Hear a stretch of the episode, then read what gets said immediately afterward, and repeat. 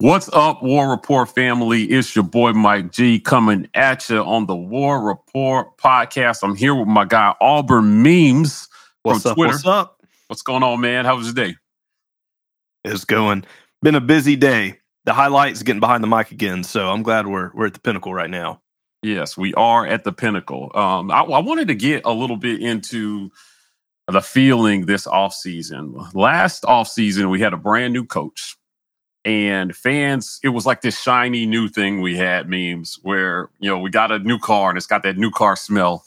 And people were really looking forward to the spring to see what we were going to have going into spring practice and coming out of spring practice. So this year, we had a lot of drama in the offseason. We had a different kind of drama last season. We had Gus and, you know, we had the changeover and all that stuff. Now, we had a whole scandal to deal with this offseason. Before spring practice, what do you feel like the mood of Auburn fans is right now, coming off all the drama we just came out of? There's a lot of dust settling. I mean, there was a figurative explosion that happened. Emotions flew in every which direction. So there was definitely a little bit of that fissure that happens when these things happen, of people kind of taking one extreme stance or another. Then there was just a few who fell in the middle who don't really know what to think. So obviously, when all this stuff cleared and there was nothing to really show for it, I think a lot of people just kind of stand there staring at their hands like, I don't know what to believe. There was nothing that really came out of it. So there was really no reason to be having these feelings to begin with. And that's what I think is very strange for people, is that they're just kind of sitting there thinking they should feel some type of way because they really got worked up over nothing. And I think the fan base prior to all that stuff was just going on a lot of highs that came from basketball. There was some really good recruiting momentum that happened rolling into January. And after that, it had been fairly quiet after a few, you know, rumblings of the coaching carousel. And so I think as it sits now, and, you know, with the whole promotion of Keith Allen and some of the other staff being retained, I think the biggest move is just like, hey, let's start paving a smooth foundation for some good stability, and just trying to get the message out there that, like, not only we're fine, we're going to be moving forward, we're going to be good. And I think it's the fans need to sort of kind of grasp onto that and just see, like, hey, we're fine, we're good. But I don't know if that's how they should be feeling.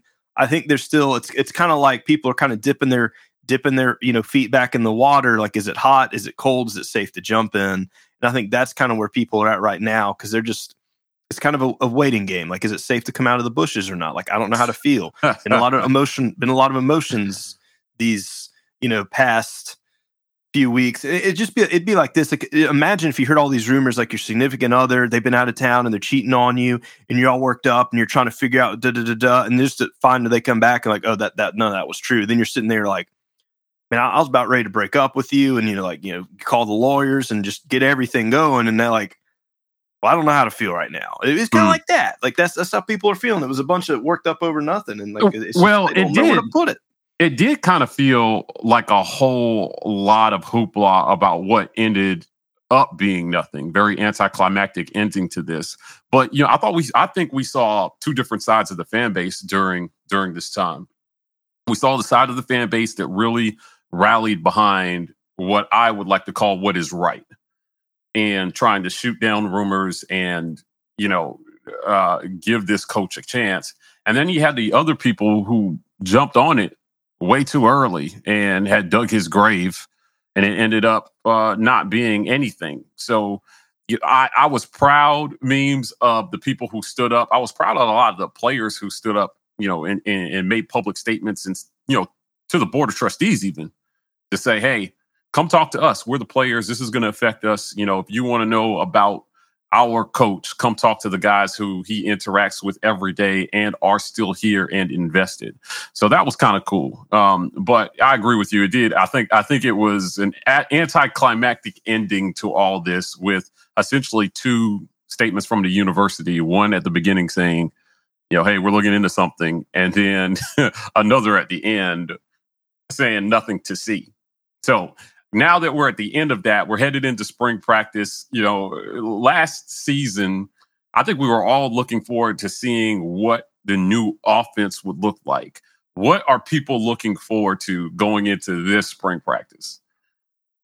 Well, just go ahead and get the elephant out of the room.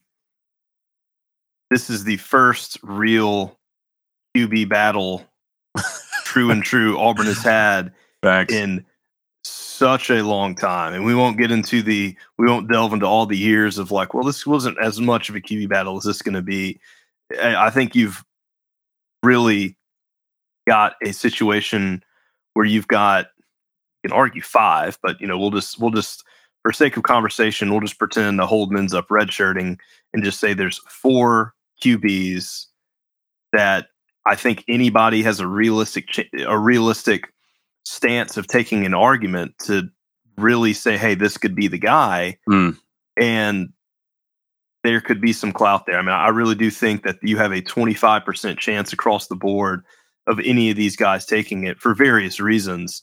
And I think there's a lot to be excited about that. I think the fans really wanted the sexy thing of like the superstar stud to come in there and just take the reins, take the bull by the horns and just be like, you know, I'm the Heisman winner. Like, you know, go ahead and chalk me up on your list. And that's just not how it is. And that's really never how it's ever been, actually. I think that's just a romanticized idea Auburn fans get a little hyped up about. But that's the elephant in the room. I think that's going to be the biggest thing people are going to be most excited for. It's just like, what does a real, true quarterback battle look like at Auburn? But also, what does that look like under Brian Harsin and his staff? Yeah, you know, you said something there. The first real QB race we've seen in quite some time. Now, Auburn has kind of a weird history with quarterbacks. Whenever we find a good one, it's like championship contention instantly. If we can find one, the only quarterback, there were two quarterbacks, you know, over the last 20 years I can think of that were maybe a little better than average. And, you know, we weren't in championship contention, really. Brandon Cox way back after Campbell. And even they, I think, had an 11-2 season or 11-3 season.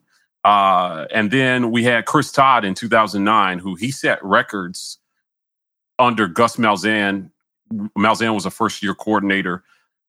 Those are the only two. I mean, you know, other than that, Nick Marshall, you know, one plays away, seconds away from a championship. Cam Newton, you know, championship. Jason Campbell, undefeated season. Jarrett Stidham in 2017, really, really close to the playoff.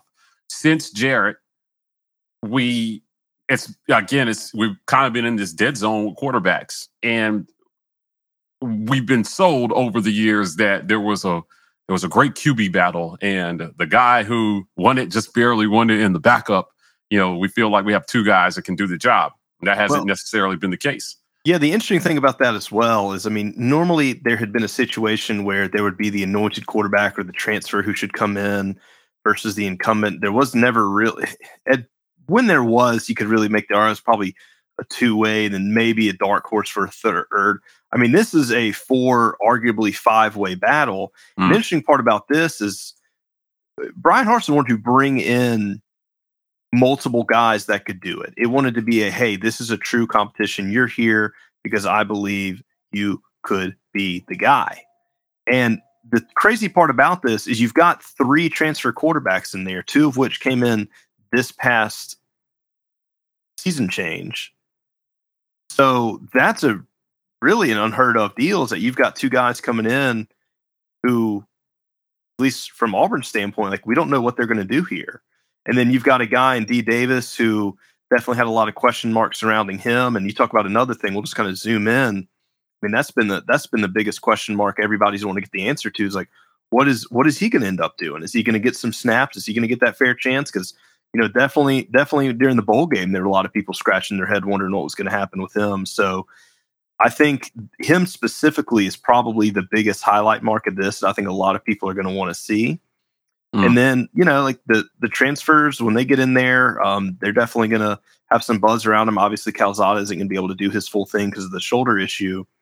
But I would not be surprised if there starts to get a little bit of hype around what's going on with Robbie Ashford, that there's going to be people... Buzz will really, really start to churn once it starts. Yeah, you know, you said something interesting. You got some intriguing things with some guys coming in. D Davis, we can't go a spring without seeing a significant amount of D Davis. I think that would leave fans really upset if we don't see a good amount of him this spring. Last spring, we didn't see very much of him. He probably made the best throw of A-Day last spring at the A-Day. But other than that, the elephant in the room here is not all of these quarterbacks are going to be on this roster come fall. And let's stay here for a second. Calzada and Ashford transferred in, so they're very unlikely to be gone after this year. T.J. Finley burned his one freebie, portal freebie. Right. And he's the incumbent, technically, because he finished last season as a starter. And then you got D Davis and Holden Garner, who will be a true freshman. And I think he enrolled in December, so he'll be going through the spring as well. But who transfers out of here after the spring? Now, mind you, doesn't make a lot of sense for Ashford or Calzada to go no matter what happens. And to me, that leaves Finley or Davis of the two. Which one do you think is most likely to transfer? Well, Davis definitely has the best situation as far as just the way the rules work are in his favor. He hasn't transferred yet. He used a redshirt last year, so he has a year of college experience, but he has 4 years of eligibility. The favors are, if he were to want to do it, he would be the best one out. I believe TJ is, I don't know exactly how many credits he's got left to graduate, but if he's not a grad transfer, he'd have to sit a year at this point. At this point now, unless he dropped down to play a lower division of football, wouldn't make a lot of sense for that to happen. So that one, I think that's the beauty of it is I think these guys, all four, think like, hey, like I can be the guy. And I think that's what, coach wants to happen. But I agree with you there. I don't see any way that Ashford or Calzada would do that unless there was just some major, just devastating blow with like, hey, it was Austin Davis or bust. I just don't see that really being a likely scenario. I mean, obviously Robbie Ashford's from Hoover. He's closer to home. There was more than one reason for that to make sense for him. It's going to be very, very interesting. Ashford is a pure athlete, what I like to call a pure athlete, two-sport athlete. He looks the part. He's got all the measurables. It's really going to be about what's between the ears for Ashford, I feel like. Calzada, you got a guy who did it in the SEC. He took down Bama last year, had a pretty good game doing it, but he is going to be limited this spring. So that leaves the door open for D and Ashford to step up and challenge Finley going into the summer. Right.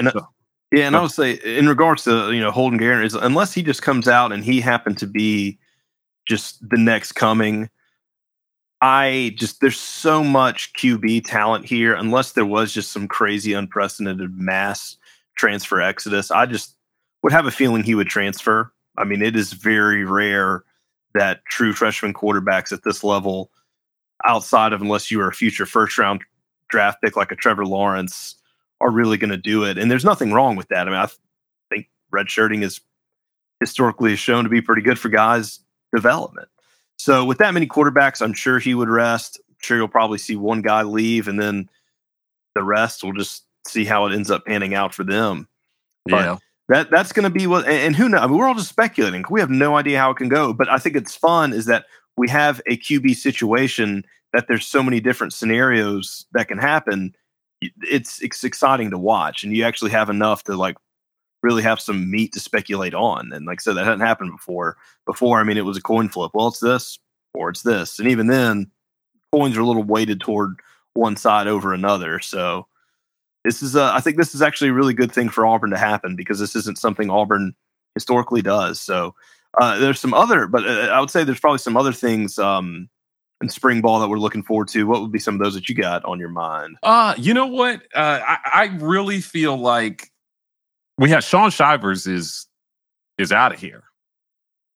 And we know what we have in Tank and Jarquez Hunter, but I'm interested to see if Damari Alston can play some kind of secondary role here, kind of like what Shivers filled in. He gave us something. He gave us a threat, catching the ball out of the backfield super fast. And Alston comes in with a lot of fanfare around him. He was one of Auburn's biggest cheerleaders during the recruiting cycle. And I really liked the energy that Damari Alston brings. You know, he's talking a big game, and I'm interested to see whether he's got enough in the bank to cash some of these checks he's writing. Now, he's not cocky, which is not what I'm saying, but he definitely is a competent kid. So, you know, having a third option at running back can be very important in the SEC. Now, I love Tank. I do. But, you know, he has a history with injuries. If he goes down, what kind of 1-2 punch are we going to have left? So I know it's not the most exciting position battle, but I am kind of looking forward to seeing what some of these other kids behind Tank and Jarquez have at running back. Well, I think it's important for depth. I mean, I think people want to make sure they want to feel happy that, hey, this team has some depth. I don't think you could totally write out the fact that they may not snag a transfer guy sometime spring or summer who may be able to just jump in there for running back as well, just for that depth, if nothing else. So, I mean, obviously right now, yeah, you're definitely looking at Tank Jarquez as that 1-2 punch, but you're right. I mean, we never know what can happen barring injuries and things like that. So, I mean, you don't want to be in a 2017 situation where, hey, you know, our main guy's down and the depth chart starts getting really thin after that. And that, you know, we've been burned by that a time or two. And that obviously is definitely one thing this staff does. That's one thing they can control is roster management. I mean, they can't control if somebody gets hurt or not, but they can control who the next guy's up and how ready that guy is. So I feel confident that's something they're going to definitely try to do. Rather it be, hey, we got somebody right now who is, you know, SEC ready, or we're going to grab somebody in until some of these guys in the depth chart can get a little bit more experience. Now, I'll say one thing I'm looking forward to seeing that I don't think it's being talked about as much because it's not necessarily the most sexy topic in regards to spring ball. It's definitely what some of these guys on defense are going to bring. Yeah, you got some big JUCO guys. You got some guys that are ready to play ball, and probably going to have some transfer guys rolling in here too. Probably some late additions who can make an instant impact. So, you know, there was a lot of, I think the defense was definitely a highlight of this team for most of the year, especially coming off the Bama performance. I'm really excited just to see just how much Derek Hall's been taken from a leadership standpoint, just how present he's been. I mean, he's over there just standing right by the side of Coach Harsin. He was very outspoken and just supported the team and just round these guys together. So it looks like he's really evolving into a leader of this locker room, at least just from that's the presence that they're giving off. So I'm really liking to see what he's going to do up there. I think everybody, once they see what's going to happen, is going to get really excited for how him and Emba are going to look on that line. And then just some of these other guys that might be playing in the secondary, I think have a really exciting secondary battle, especially, you know, given the shoes that Roger McCreary left in that backfield. So that's going to be really, really fun to see how that ends up playing out, because there's some guys out there, and there's guys that are ready. Yeah. You know, I have an article up on SI.com over at the Auburn Daily about the defensive back situation. And, you know, there was a lot of talent vacated on defense. So you've got Smoke is gone. Roger McCreary, probably first round of the draft, gone. And those are some really, really big shoes to fill in terms of talent and experience. Now, they got some big-time flips. You know, they got Jadarian Rhyme. We flipped him from LSU. Austin Osberry is coming in. And we did major work in the JUCO ranks. So they got the number one JUCO corner, safety, and the number one overall JUCO player in Thanos. Mm-hmm. So Keontae Scott, Marquise Gilbert is coming in, and you got Thanos filling in. So a lot was made of the guys who left, but there are some really good guys coming in. And being able to hold serve defensively is going to be something that I feel is going to have a big impact on this team's ultimate success this fall. You know, I think the defense played really, really well at times. You know, they had some lapses in the secondary, but we potentially may be getting a little better all around. I don't think you get better losing a Roger McCreary. So I'm not sure we have a guy who's going to step in at that level. But if we can shore up at safety, and there's some other names that fans probably have forgotten about. You know, late in the recruiting cycle last year, we picked up Dylan Brooks. Tennessee had Happy Meal Gate, and Pruitt was out of there. But we picked him up late because of that. And he's going to get a chance to get in the mix here and show what he can do. So you're right. There are definitely some compelling, you know, storylines developing on that defense this fall that I think fans are going to really want to keep an eye on. Yeah, and I think, I mean, it's hard to say that the secondary, I mean, obviously when you lose a talent like Roger McCreary back there, and then you lose a lot of the experience of Smoke, some of those other guys, there's definitely, it's hard to be, oh, there's going to be improvement. But I think one thing that will help is going to be, I'm a believer that this defensive line might be one of the best we've seen in a long time. I think there's some really good talent up there, and I feel like just from stuff we've been seeing about how these guys have been mentioning just strength and conditioning and unity, and hopefully the way that, you know, Schmetting will implement some of the systems in there will be really good for these guys. And if we win the battle in the trenches, that obviously is going to make it so much better for these guys playing secondary out there to just thrive better because, well, pressure a quarterback and they don't have all day to throw, then it's a little bit easier to cover guys. So, and I'm excited for Embo coming in. I love that he's continuing the strong tradition of just awesome Auburn nicknames being Thanos. I don't think there could be a more dominating, like, looming name threat out there than Thanos if you're just staring him down from the other side of the ball. So really excited for that. And I mean, most of these guys that do have these nicknames, I mean, they live up to them. You don't just get a name like Flash if you're slow. Yeah, true. You don't get a name like Tank if you're not tanking some people. You don't get a name like Thanos. Well, we'll let him show everybody come time this fall why he's got that name. Another thing that I'm looking forward to, I don't know how much we're going to really see this in the spring, but man, oh man, I'm just looking forward to some improved, consistent special teams play. Yeah. You know, that cost us. That cost us, at least cost us one win against South Carolina with Robertson not calling out, get away from the ball, and the fumble.